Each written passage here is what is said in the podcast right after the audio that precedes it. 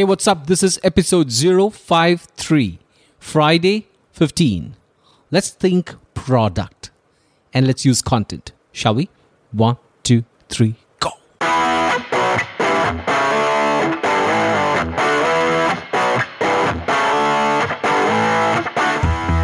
Welcome to the Design Your Thinking podcast, a show where we think, learn, and explore the product mindset so you can design better products every day. And now, your host, Karthik.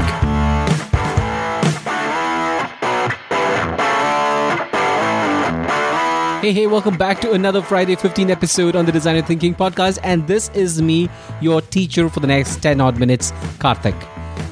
In the last two Friday 15 episodes, we talked about a couple of interesting topics. In 47, we talked about the product launch preparedness checklist.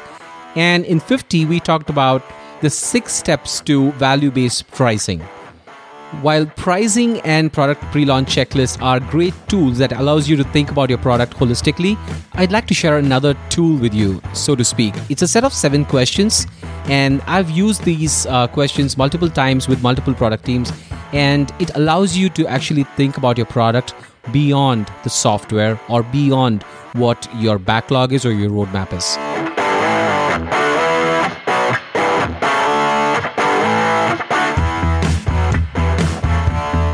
Let's start with a one page write up of your product. Write down exactly how your product addresses your customers' deepest desires, how it addresses their needs, concerns, and fears. Now, this is very, very important. Take time to write this down.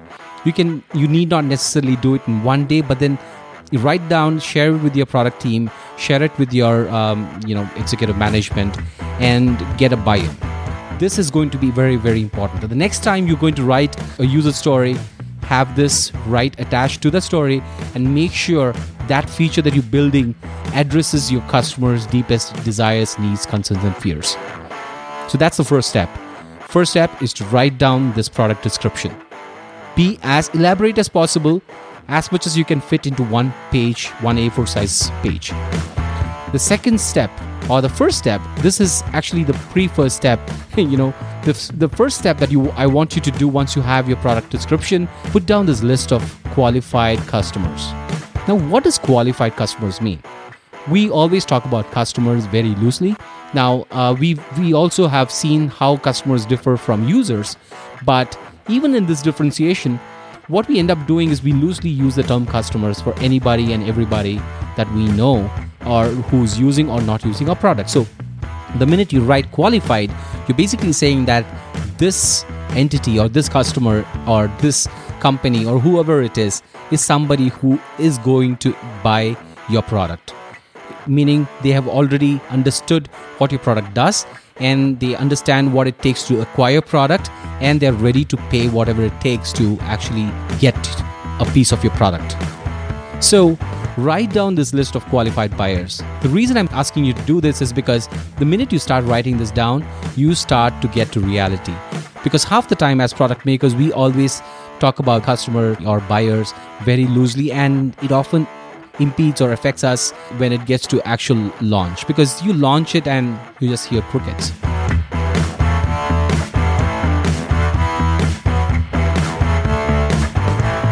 So, the second step I want you to do is to write this irresistible offer. Now, what is an offer? If you had to s- sell something to your to your friend or to somebody to a stranger, you have to explain what you're selling and you have to make them um, you know find it interesting and you have to get them to you know pay you money in this case.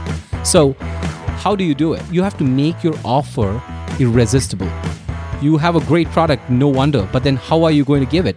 Are you going to say that i'm going to ship the product physically to you or it's going to be available over the internet or maybe some other form? Now think about all of this. Now if you want to, to know more about this think about the offering model go back i have written a blog post on monetization model. Uh, go and check it out.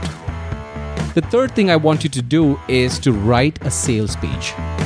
Well what's a sales page? Of course as product makers we we are deeply engaged in the in the making of the product that we don't end up thinking about the sales side of it. But a sales page is a great way of thinking about your product because it allows you to think about your product from outside in. So, what is a sales page? A sales page essentially is a, is a page that you put up. It could be, uh, if you're doing a physical product, it could be a brochure that you're printing, or if it's something that you have, uh, you know, online, then it's a single HTML page available on the internet that people can see to know more about your product. It could have an overview of your product, you know, how much uh, it would take to buy uh, your product, and also how can they go about doing it. So, to write down a sales page, here are the key things that I want you to think about. Try to think about a, a headline explaining why your prospective buyer or customer needs your product. Now, the more crispier you can get with this headline, the better it is for you. The second thing I want you to think about uh, when it gets to a sales page is to use some sort of image. Now, you don't try to spend a lot of time hiring a graphic designer and doing anything fancy or, uh, here, but go and uh, you know sit with your team and try to come up with this image that will best portray your product. Use your creative skills. Use your imagination. Uh, to know more about using images, go and check out the last episode that I ha- had with Kate Rutter. She talks about visual thinking. Now, this is a great way of showcasing your product in, in a single image.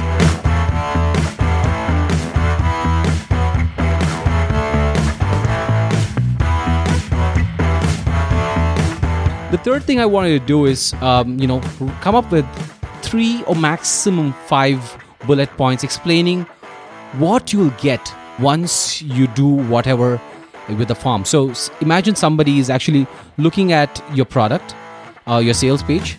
Now they have seen your sales page, they are interested in your product, they like your image, they like your headline, and you want them to do something.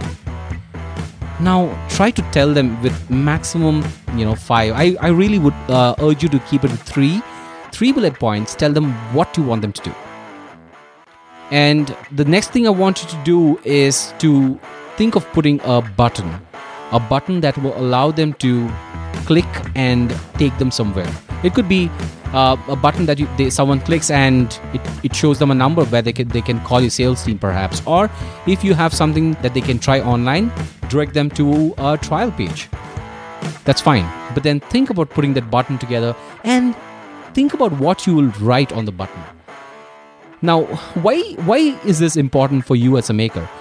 Now, you could be an engineer or a product manager or a designer, whoever you are.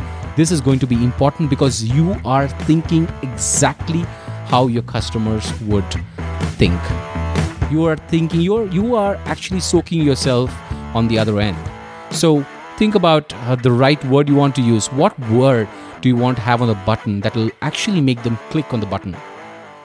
Now, don't fret too much uh, into the technicalities of this call to action. This is called the call to action in a page. So don't think too much about it. But then, what I want to be doing here is to actually think more in terms of the headline, image, and what you want the customers to do. The third or the fourth thing I want to do here is is to actually have a form of some sort where you pick up the, the, the, the name and address of whoever is coming. And once you pick the name and address of the person who's actually you know viewing your page i want you to think about what you would do once they do that. In other words you probably are going to send them an email. Perhaps yes. Now what do you want to send in that email now, the reason I want you to think about this is because your product is not just a piece of software, it's also about the experience. How do you engage with your with a prospective buyer and how do you convert them into uh, a user of your product? So think about what email you're going to send. You're probably going to send a welcome email for sure, but then how do you engage them?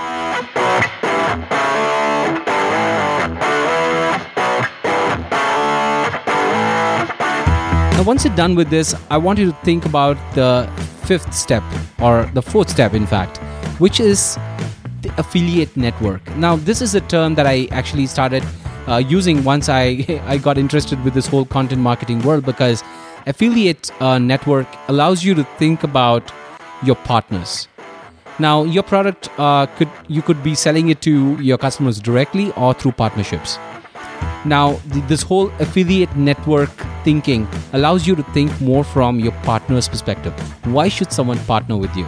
In other words, what do your partners get in order to, uh, you know, when they actually go and take your product to their network? The next thing, or the sixth thing I wanted, want you to think about is pre launch content. Now, what is pre launch content and why does it matter to me as, a, as someone who's making products? You might think that way, but then a pre launch content is something uh, that's important for you to think because here is where I talk about videos, case studies, proof that your product actually works as ex- expected. Now, you could have done a pilot with some customer, talk about it, create a video, or create a case study that your prospective customers can download and see.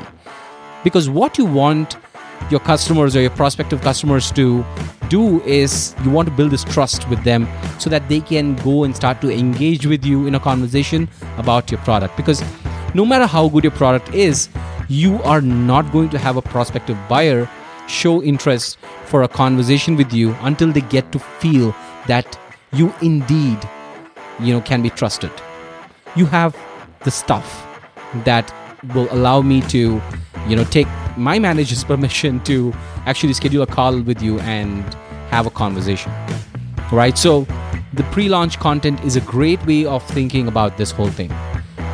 The next step i want you to think about is email. Now we talked about this a little bit uh, upfront but then you know I, I really want to emphasize on this explicitly and that's the reason i'm i'm rehashing on this.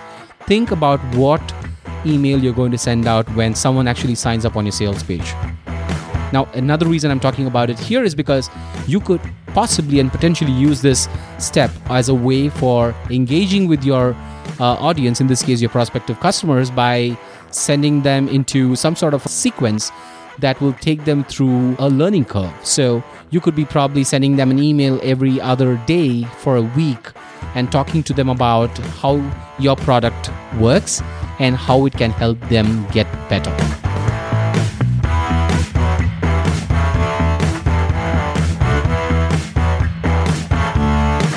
And the last thing I want you to do is to think about the monetization model. Now, the monetization model, we've talked about this uh, in a couple of places in the past. I've written a blog post on this, and also we talked about the pricing model uh, in the last Friday 15 episode. The monetization model is an extremely useful tool because it allows you to think about how you're going to make money from your product. And secondly, it allows you to think about how you are going to offer your product to your prospective customers. And number three, it, it allows you to think about how you're going to price.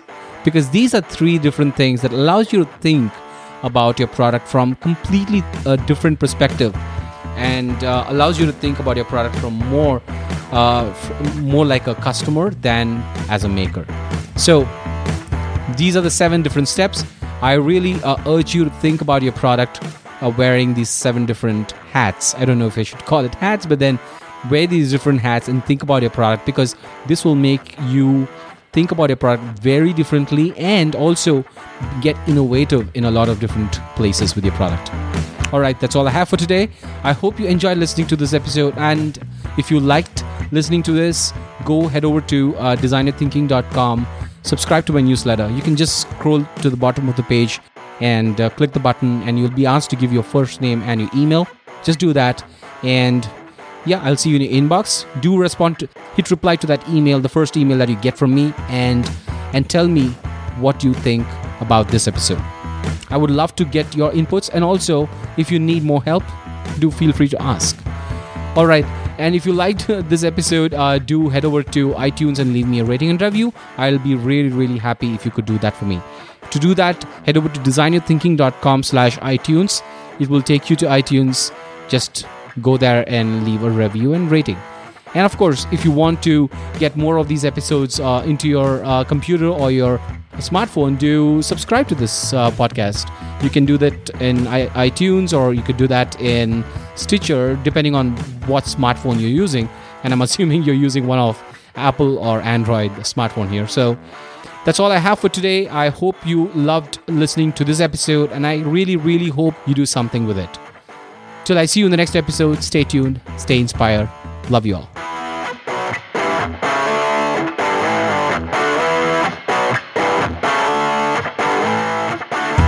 Thanks for listening to the Design Your Thinking podcast.